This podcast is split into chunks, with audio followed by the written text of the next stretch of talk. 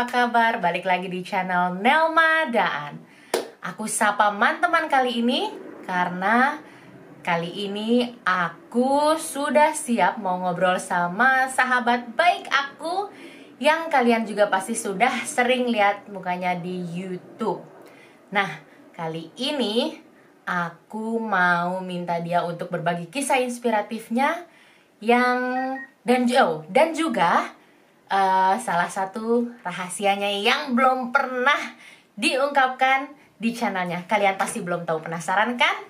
Ini dia Andini Overfill. Hey, halo.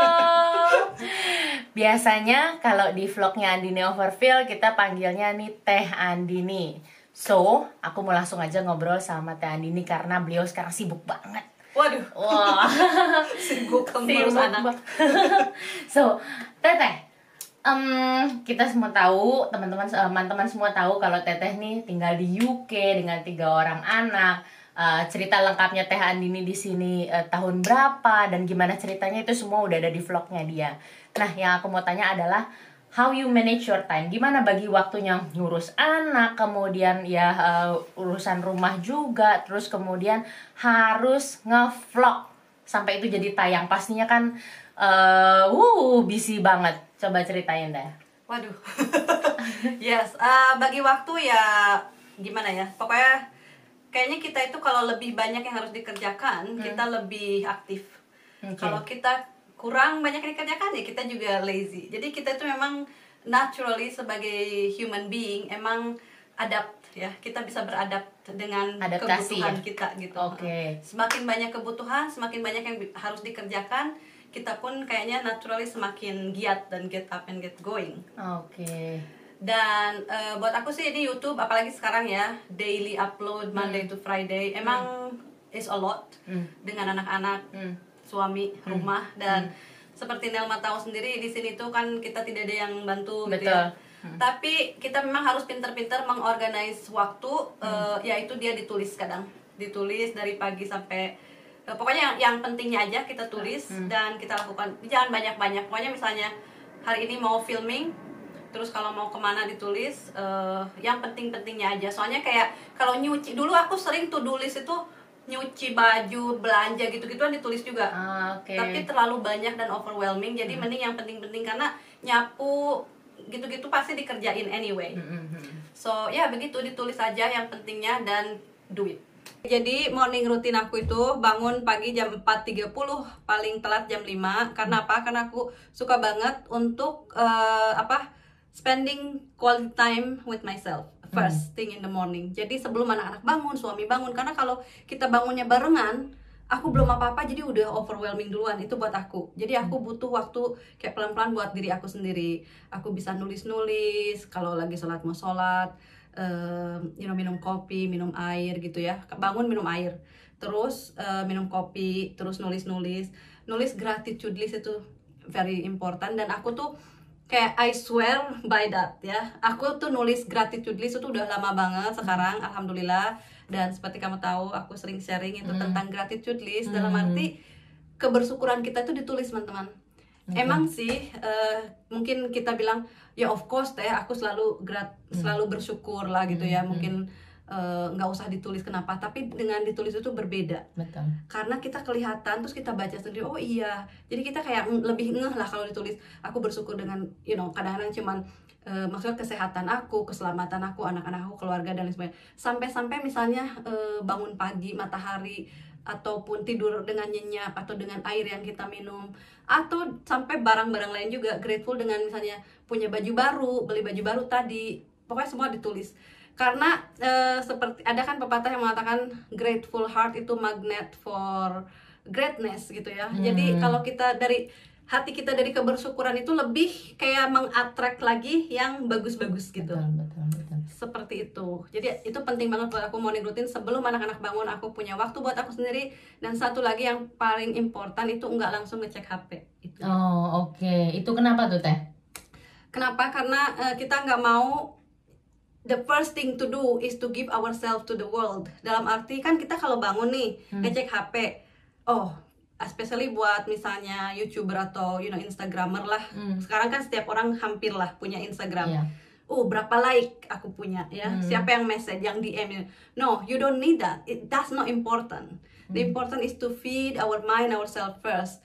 Mentally and physically. Mentally dari dalam lah ya. Seperti Hmm. berdoa beribadah itu dulu. Di di feed itu dulu. Sebelum Hmm. kita ngelihat apa berita-berita dulu di luar sana ada apa nih gitu. Hmm. that's not important. It's okay kalau kita miss berita-berita gitu. Tadi malam semalaman kita tidur beritanya apa it's okay kecuali kita memang kerjaannya adalah news reader atau apa yang kita memang harus kayak mungkin presiden yang harus tahu lah gitu ya perkembangan saat ini. Tapi kalau kayak aku gini it's okay you know nanti aja nanti juga kita tahu gitu. Jadi first kita dulu eh, apa yang kita syukuri. Habis itu nah kalau anak-anak udah bangun nah kita kan bisa give ourselves to them to serve anak-anak suami. Habis gitu kalau anak-anak udah sarapan dan lain sebagainya baru deh aku mulai bekerja Wow. seperti itu So, jadi sebenarnya eh, ini yang kadang banyak eh, kita lupakan. Aku sendiri pribadi kadang suka lupa ya, begitu bangun udah langsung, duh, lihat berita dulu. Takutnya ada entah ada kabar dari keluarga atau ada berita apa nih gitu. Itu automatically aja dan memang kita jadi nggak sempat untuk diri kita sendiri ya. Eh, yang dibilang sama Teh Andini ini menurut aku bukan egois ya Teh ya, no no bukan egois tapi memang kita harus eh, apa namanya ya kayak memperhatikan diri, diri kita sendiri, sendiri, nah. dulu karena kalau kitanya nggak nggak oke kitanya nggak eh, dalam mood yang baik nggak dalam pikiran yang positif gimana kita mau mengurus anak-anak Hmm. kemudian orang juga ngelihatnya nggak akan nggak nggak akan enak ya deket Hmm. kita kalau kita nggak positif I- jadinya juga dengan kita eh, bangun lebih pagi dan itu kita punya kesempatan buat eh, menikmati diri kita sendiri eh apa emosi kita juga bisa lebih terjaga ya Mm-mm, lebih labil dan kita ya kita ber- bertindak bisa lebih tahu bisa leb- dengan lebih lebih baik Mm-mm. gitu ya jadi nggak gerasa gerusu gitu Yes. loh Iya. wow keren banget itu udah kamu lakukan berapa lama teh udah lama banget sih apalagi semenjak eh, aku sering ikutan kayak live coaching ke orang ya Hmm. punya coach kursus-kursus itu dulu Mhm. dan aku belajar banget dari situ betapa pentingnya diri kita itu untuk karena orang itu selalu bilang untuk mengasih sesuatu ke orang lain kita harus punya dulu. Kita tuh nggak bakalan mungkin ngasih sesuatu yang kita nggak punya. punya. Oh. kalau kita nggak menghargai diri kita bagaimana kita menghargai orang lain? Oke. Kalau kita nggak menyayangi diri kita bagaimana kita bisa menyayangi orang lain? Kalau kita mau ngasih perhatian ke orang lain kalau kita nggak ngasih perhatian ke diri kita juga kayak kelihatannya kayak selfish tapi enggak jadi tetap aja diri kita dulu. Apa pun mau ngasih uang kalau kita nggak punya uang nggak bisa ngasih. Hmm. ngasih tenaga kalau kita nggak punya tenaga nggak bisa. Jadi all first us lalu kita kasih ke orang. Ini dia saatnya. Aku mau kasih tahu ada satu hal yang belum pernah Teh Andini ceritakan di vlognya dan di mana pun. Apa itu? Jadi Teh Andini ini pernah bekerja di lingkungan keluarga kerajaan. Gitu bukan sih tadi ngomongnya? Ya, bukan? Iya, iya, iya kan? Gitu kan? di kamu lingkungan keluarga kerajaan. What? Nggak, kamu nggak salah denger kok.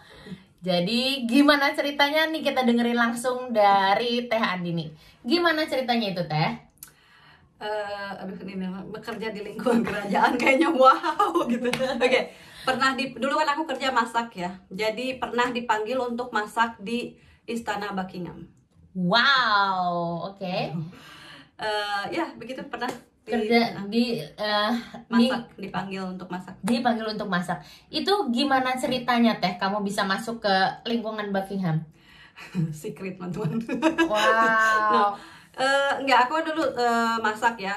Masak buat you know like eh, big parties kayak 60 orang, kadang sampai untuk 100 orang, Hmm. 150 itu paling besar mungkin aku yang pernah aku masak itu 150-an orang. Sekali masak. Iya. Wow. That's a lot. Oke. Nah, tuh ada tamu Hmm. ya, ada tamu bos aku itu klien aku lah, bos aku klien aku yang suka manggil aku untuk masak itu ada tamu ya tamu itu dari eh, Buckingham Palace. Hmm. Dia itu suka masakan aku. Oke. Dia bilang, "Oh my god, ini dia tuh heritage-nya kan aku masaknya Persian food. Uh, Dan dia heritage-nya itu Persian." Terus dia bilang, wow ini siapa yang masak gitu chefnya siapa kok ini wow oh, ini kayak masakan original Persian gitu Wow. terus ya dia bilang ini orangnya tuh yang kecil itu di dapur kan Oh, aku di menuju ke dapur kamu tuh. Ah. Hmm. nah dia pikir yang masak pasti nih orang tua dan orang Persia lah ya Oh, Orang- oke. pas dia lihat hai gitu. Are you the chef? Aku bilang yes. Oh my god kamu dari mana? Gitu. Aku Indonesian what? Kok bisa kamu masak Persian food? Hmm. Eh, terus kamu juga masih muda gitu ya. Hmm. dia bilang in my mind yang masak masakan seperti itu kayak Orang tua. masakan ibu aku masakan nenek aku Oh, seperti itu. oke. kayak kita mungkin ya kalau kita ngelihat di luar negeri ada masakan yang apa ya yang Mas- kental Hmm. kayak dari kampung gitu. Ah, ah, nah ah, gitu jadi dia kaget Kayak resep banget. aslinya Mm-mm, Persian banget mm-mm. gitu. Oke.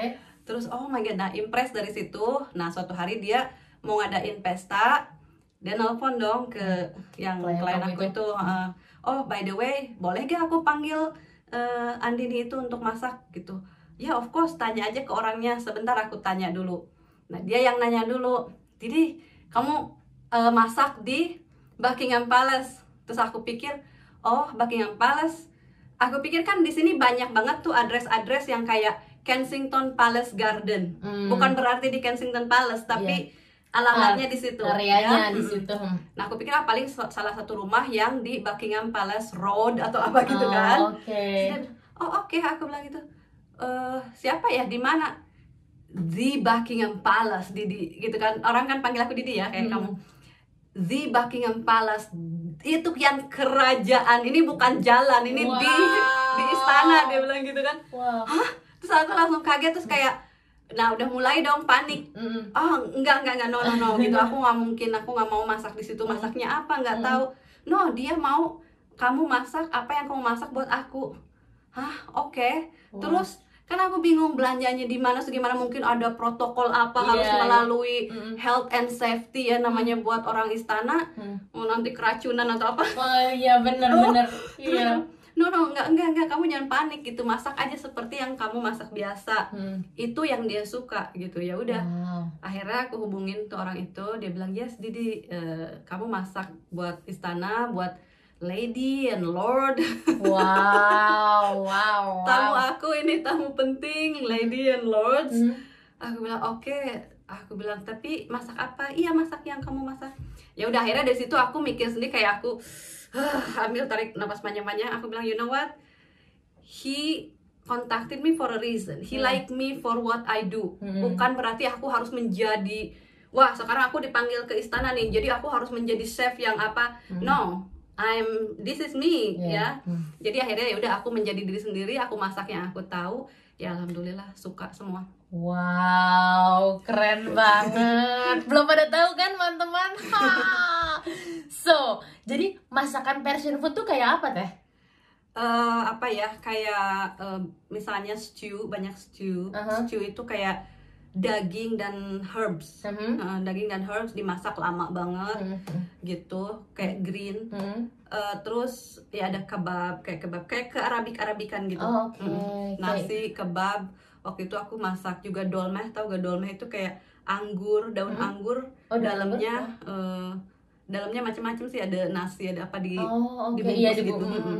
jadi Wow. itu buat kayak ya makan gitu Wow, wow, wow, tapi keren asli ya waktu itu deg-degan Deg-degan banget sama itu ya. sampai datang pun kayaknya aduh gimana ini Jadi kamu masuk ke istana Buckingham yang suka kita lihat di TV-TV itu. Iya. Wow, luar tapi biasa. gate berapa itu banyak gate-nya ternyata Iya, iya, iya. masuk terus orang ya ada banyak security juga Mm, emang mm. Eh, tapi ya udahlah gitu emang sih agak deg-degan tapi setelah masak ya udah jadi akhirnya aku go on aja Wow. padahal pengen difoto ya waktu itu pengen difoto peng- pengen biar kelihatan pernah Hmm. masak Hmm. cuma nggak berani buru-buru foto gini-gini udah nggak kepikiran ya guys. aku pokoknya Gimana? takut banget gitu oh mungkin kamera di mana-mana ini sampai masak pun jadi beda teman-teman pokoknya aku berusaha untuk serapi se ini mungkin Hmm. karena aku nggak tahu apa kamera itu mungkin di setiap sudut ya Mhm. jadi benar-benar biasanya kalau aku masak di klien aku tuh udah biasa aku nyicip-nyicip atau apa karena aku Hmm. udah comfortable ya Mhm. di situ no no nyicip pun aku harus make sure ya sendoknya atau apa aku bawa ke sink dan Oh. pokoknya begitulah takut ada kamera nggak tahu ada kamera apa enggak tapi Eh. kan ya saking gugup sebenarnya ya. Mungkin sebenarnya ya nggak apa-apa juga cuman Uh-uh. takut salah. Takut. takut, mules sebenarnya tamu tamunya takut pada mules gitu ya. Kan tanggung jawab. Padahal sama aja mau orang biasa mau orang apa kan tanggung jawab besar. Hmm. cuman nggak tau lah dikarenakan itu istananya itu loh. Iya, istana Buckingham itu bikin aku kayak oke. Wow. jadi yang waktu itu manggil kamu untuk ke Buckingham itu sebenarnya dia siapa? Dia itu Hmm. eh, suka main kuda sama Queen oh sama Queen Elizabeth? Yes. Wow oke. Terus aku juga pernah dipanggil sekali lagi cuman aku nggak bisa waktu itu karena Hmm. kejauhan untuk serving orang-orang yang berburu. Wow di lingkungan Iya. kerajaan juga? dia bilang oh sekarang kita mau berburu kan suka berburu tuh Mm, mm, mm, mm. naik kuda gitu. Mm, mm, Eh, kamu mau nggak masakin kayak eh, light food? Mm. tapi nggak bisa karena jauh juga itu berburunya nggak tahu ke mana. Terus waktu itu aku agak agak susah juga sama anak-anak Oh, sekolah nggak ada yang bisa dititipin. Oh, oke. sayang ya Hmm, wow menarik banget. Nah, di eh, kamu jadi sebenarnya punya background untuk eh, pernah sekolah chef gitu atau gimana? enggak apa otodidak ya kalau di kita Mm. dibilangnya otodidak aku apa ya bisa masak karena terpaksa waktu itu waktu ke sini Mm. salah satu job yang bisa aku bikin aku stay di sini kan aku harus punya job untuk Mm. memperpanjang visa Mm. kalau aku nggak punya job aku nggak bakalan bisa memperpanjang visa aku Oke. untuk kerja di sini Oke. dan yang ada itu harus bisa masak Hmm. dari itu waduh udah aku keteter waktu itu waktunya udah mepet banget untuk memperpanjang visa dan aku belum dapat kerjaan karena agak susah waktu itu Hmm. ada kerjaan ini harus bisa masak jadi sebisa mungkin pas di interview kamu bisa masak aku bilang yes Wow. terus eh, terus tapi aku bilang aku belum pernah kerja sebagai tukang masak Hmm. aku juga nggak mau berbohong Hmm. mau jujur ya masak bisa lah teman-teman masak telur masak apa ya ya kan Hmm. Terus dia bilang oke eh, tapi aku belum pernah kerja masak dia bilang nggak apa-apa bisa kamu follow recipe aku bilang yes oke that's good enough terus akhirnya kita eh, sepakat untuk kayak periode percobaan ya dua Hmm. minggu percobaan kalau dia suka masakan aku aku bakalan kerja terus Wow. dan paper aku desain untuk ya, visa Extend visa itu. Mm-mm. Hmm. kalau enggak ya harus cari pekerjaan tapi alhamdulillah teman-teman uh waktu itu aku berusaha banget Hmm. baca semua resipi apa pun itu nelfon temen oh kalau masak gini gini gini dan ya alhamdulillah sih aku maksudnya dengan sekuat tenaga pokoknya kalau niatnya kita baik kita memang pingin apa ya Ya. pingin apa sih nah kayak Ya, eh, bertahan iya. harus survive ya. pleasing my boss ya untuk Oh, supaya iya, dia iya. tuh impress gitu Hmm, hmm, hmm. every day itu aku oh, I have to impress my boss Iya. every day ma- masak makanan siang makanan malam aku langsung masak masak masak dan sebisa mungkin aku kayak hias-hias sedikit biarpun aku Oh. nggak tahu Hmm, tapi aku lihat di gambar ya kadang kan Hmm. suka lihat di TV Hmm. atau apa hmm, hmm. sebisa mungkin lah sebisanya dan alhamdulillah oh my god itu diterima banget dia bilang wow this is amazing this is amazing Wow. dalam hati oh my god kalau nenek aku tahu aku masak di Inggris mana ada yang percaya soalnya aku di rumah dulu di Indonesia nggak pernah masak Nah, Nggak oh tahu. nggak pernah masak. Jadi ya bener-bener baru terasa skillnya di sini. di sini makanya sampai sekarang kalau disuruh masakan Indonesia agak memang aku agak Oh, ya karena nggak oke. biasa Heeh, heeh, heeh. Nah, kamu dapat resep uh, Persian food itu? nah karena bos aku itu Persian orang Persian dia tuh setiap Jumat malam Hmm. itu party Mm-mm. big party dia datangin chef dong untuk Hmm. masak Mm-mm. nah aku dari situ suka ngeliatin gitu belajar oh masaknya gini gini gini Hmm. nah pas dinner biasa aku surprisein karena kadang-kadang bos aku nggak bilang hari ini aku kan kasih menu mau mau dinner apa hari ini atau makan siang apa dia kadang oke just you know whatever gitu Mhm. misalnya aku maunya daging deh gitu Mhm. yaudah aku aku bikin dong eh, masakan yang dimasak chef itu Hmm. buat party Mm-mm. aku masak buat hari biasa Mm-mm. impress dia bilang Iya. wah kamu masak ini gitu akhirnya teman-teman singkat kata singkat cerita Hmm. si chef disak kasarnya ya Iya, iya, iya. akhirnya nggak pakai chef lagi aku yang masak buat party dari situ tuh Wow, wow, iyalah. Berkenan banget dia jadinya. aku menangnya apa itu chefnya itu nah itu tipikal chef eh, chef Persia Hmm. udah tua kakek-kakek itu yang masak Hmm. dan udah berpuluh-puluh tahun masak Mm-mm. menangnya aku apa teman-teman I'm cooking more healthier Ah. karena aku aku tuh masak lihat-lihat orangnya nih orang sukanya apa gimana orangnya lebih ke health lifestyle bla bla bla jadi aku mencoba untuk bikin itu in a in healthier health and fashion. version yes Oke. iya. malah lebih dapat plusnya gitu aku Ah, ah, ah, ah, terus ah. pasti dia wow kamu nggak nggak oily nggak Hmm. banyak butter gitu Hmm. tapi tetap enak dan itu menang Wow, wow. Padahal mungkin memang kamu udah ada eh,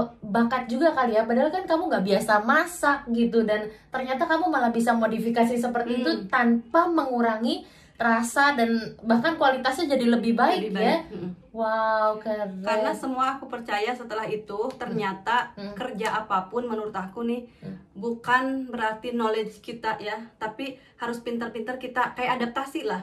Oh, It doesn't matter misalnya kamu the best chef, udah kuliah, sekolah, masak Hmm. bertahun-tahun, kalau kamu nggak bisa beradaptasi lihat-lihat suasana, menurut aku kemampuan bukan hanya didapat dari kayak pelajaran academically lah. Hmm. Kita harus ada apa ya kepintaran kayak membaca suasana, membaca orang. Wow. Itu menurut aku sih lebih penting. Wow. Banyak kan orang yang bisa mengerjakan sesuatu misalnya ma- malah melebihi orang yang dulunya sekolah, di bidang itu. sekolah betul Nah. betul betul iya Jadi iya. harus pintar-pintar gitu. Iya, benar-benar harus pintar-pintar melihat keadaan gitu ya. Jadi Mm-mm. kita juga harus bisa berinovasi. Heeh, berinovasi exactly. Ya. Wow, keren banget. Itu dia rahasia Teteh. Nah, makanya teman-teman mulai sekarang kalau misalnya Teh Handini lagi masak, ikutin itu tangannya chef yang pernah bikin makanan buat Lady dan Lord yang ada di Buckingham Palace. Keren kan?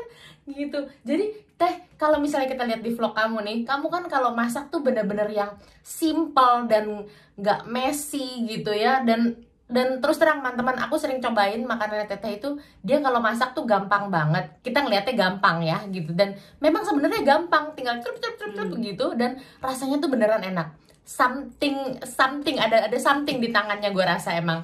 Jadinya tuh Harus apa ya? eh, apa sih apa sih resepnya Teh? Kalau masak itu ya apa pun juga mungkin yang kita lakukan itu harus dengan ketulusan. Oh. Gitu. Itu sih. Nah, karena apa? Dulu kadang kan eh, bos aku tuh banyak eh, dia kan punya office kayak charity office gitu. Jadi Heeh. banyak yang kerja juga ya buat Hmm. dia. Nah, kadang suka ada orang yang oh eh, boleh gak bikinin aku kopi Heeh. gitu. Aku bikin kopi. Itu pasti orangnya gini. Didi, I don't understand. Even you make coffee, it tastes different. It tastes nice. Iya, iya, iya. Terus dia bilang, kayaknya kamu tuh orangnya tuh tulus. Hmm. Kalau bikin apa-apa tuh dari hati gitu, nggak yang sambil marah-marah mungkin kan Iya, rasanya nggak iya, enak. iya. Dulu aku sih paling iya iya aja iya. Hmm. Tapi sekarang I believe that Nel. Anything that we do with love dengan ketulusan Hmm. itu rasanya beda. Mau masakan sederhana, kopi, ngasih apa pun gitu ke orang dengan ketulusan tuh beda rasanya yang menerimanya. Jangan terima iya ngerasain. Dan aku sekarang tahu sih, aku percaya banget itu. Ini balik lagi mungkin teh karena eh ya salah satu kuncinya juga karena kamu bangun pagi itu ya menyempatkan untuk eh, feeding yourself gitu ya. Nah, mungkin. Mm. Jadi kamu bener-bener eh, ya bisa atur eh, emosi kamu gitu ya. Ya, dimulai hari dengan apa ya? Dengan lapang lah istilahnya, dengan Wow. keterbukaan gitu. Mm-mm. Teman-teman beneran loh, aku sering bilang kalau misalnya kamu notice ya, kalian notice, teteh itu bikin apa aja enak. Bener, nasinya aja tuh beda. Padahal nasi gue sama nasinya dia tuh belinya sama. Gue nggak ngerti kenapa gitu. Apalagi yang lain-lain dan kalau gue ngikutin plak-plak apa yang dia masak, beda. Rasanya tuh beda gitu. Dan gak cuman gue doang yang ngomong. Suamiku Alwi juga ngomong dan ya pasti keluarganya dia dan teman-teman yang pernah nyobain masakannya Didi juga lain deh pokoknya. Padahal kalau ditanya di bumbu apa sih? Garam merica. Udah Nel nggak ada yang lain-lain. Nggak sih nggak ribet-ribet. Kalau aku tuh ribet diulek dulu segala macam. Kalau dia tuh nggak. Jadi kuncinya rupanya keikhlasan. Itu penting teman-teman. Wow. Inspiring kan? Oh thank you Didi. So hmm, aku mau tanya. Terakhir nih. Apa oke terakhir. kamu eh, udah mencapai eh, 100 lebih dari 100 ribu subscriber, congratulations. Nah, em, kan makin banyak nih di, di eh, youtuber-youtuber baru termasuk Hmm. saya yang baru ini kan. Iya. Pesen dong buat teman-teman yang lagi merintis juga YouTube-nya. Pesan yang lagi merintis YouTube. Aduh, aku kayak udah berjuta-juta ya mengasih. Wow. Baru 100 matu apa. Oh itu reach-nya susah loh kan nggak iya. banyak orang ke situ. Kalau aku sih ya kita eh, kerjakan aja apa yang kita kerjakan. Apa ya orang bilang kan do what you love memang iya sebisa mungkin lah ya. Kayak kamu sekarang misalnya mulai ini YouTube. Hmm, hmm. Kamu suka banget sharing-sharing inspiring story karena mungkin kamu juga bisa terinspirasi dan mudah-mudahan orang lain juga. Itu kan udah ada niat baiknya. Dan kalau kamu suka terus eh, kamu enjoy lah doing it Hmm. ya konsisten itu pastilah Konsisten. orang bilang konsisten nomor satu Hmm. Eh, dan biarpun udah capek udah apa tetap lakukan Oke. secapek-capeknya kita tetap bangun orang mah bilang apa get up get dressed and get going itu Oke. everyday karena ya kalau yang lain-lainnya banyak lah ya tips-tips kayak harus tahu niche harus itu lebih Hmm. ke apa sih teknik Heeh. Technical ya. itu memang tapi kalau dari dalamnya gitu ya yang penting kita kerjakan terus-terusan eh, jangan biarpun in the lowest moment Hmm. justru itu yang kita harus bangkit karena pas lowest itulah biasanya itu udah mendekati ke Kesuksesan. kesuksesan Oh. itu bener deh di Wow. setiap kita apa pun bukan di YouTube di apa pun di hidup kita kalau kita udah merasa kayak solo Mhm. di situlah kita harus bangkit Wow. Bener. Bener. Kalau kita give up, ya Udah. itu seperti kebanyakan 90% orang di dunia ya begitu. Mereka give up when the success is just around the Betul. corner. Iya, iya, iya, iya. Jadi Wow. push. Push Nah, lagi. ya. last push itu. Last push, Aku bener-bener. juga last push. Eh 100 akhirnya. Wow. 100. Eh, satu lagi, satu lagi. Gue mau tau. Aku sebagai yang eh, cukup kenal dengan eh, Teh Andini ya, aku mau tanya deh, how you keep your positivity mind? I mean, eh, gimana sih caranya kamu untuk tetap eh, menjaga positivity? Karena teman-teman di sini juga tahu kalau eh, di vlog kamu itu juga tahu kalau misalnya kamu tuh menyebarkan aura positif yang eh ya dengan cara kamu maksudnya mendidik anak-anak dari cara kamu berhubungan dengan orang gimana sih dik? Kamu tetap bisa menjaga your positive mind and then kamu bisa menularkannya ke orang lain. Hmm. apa ya? Itu apa teman-teman.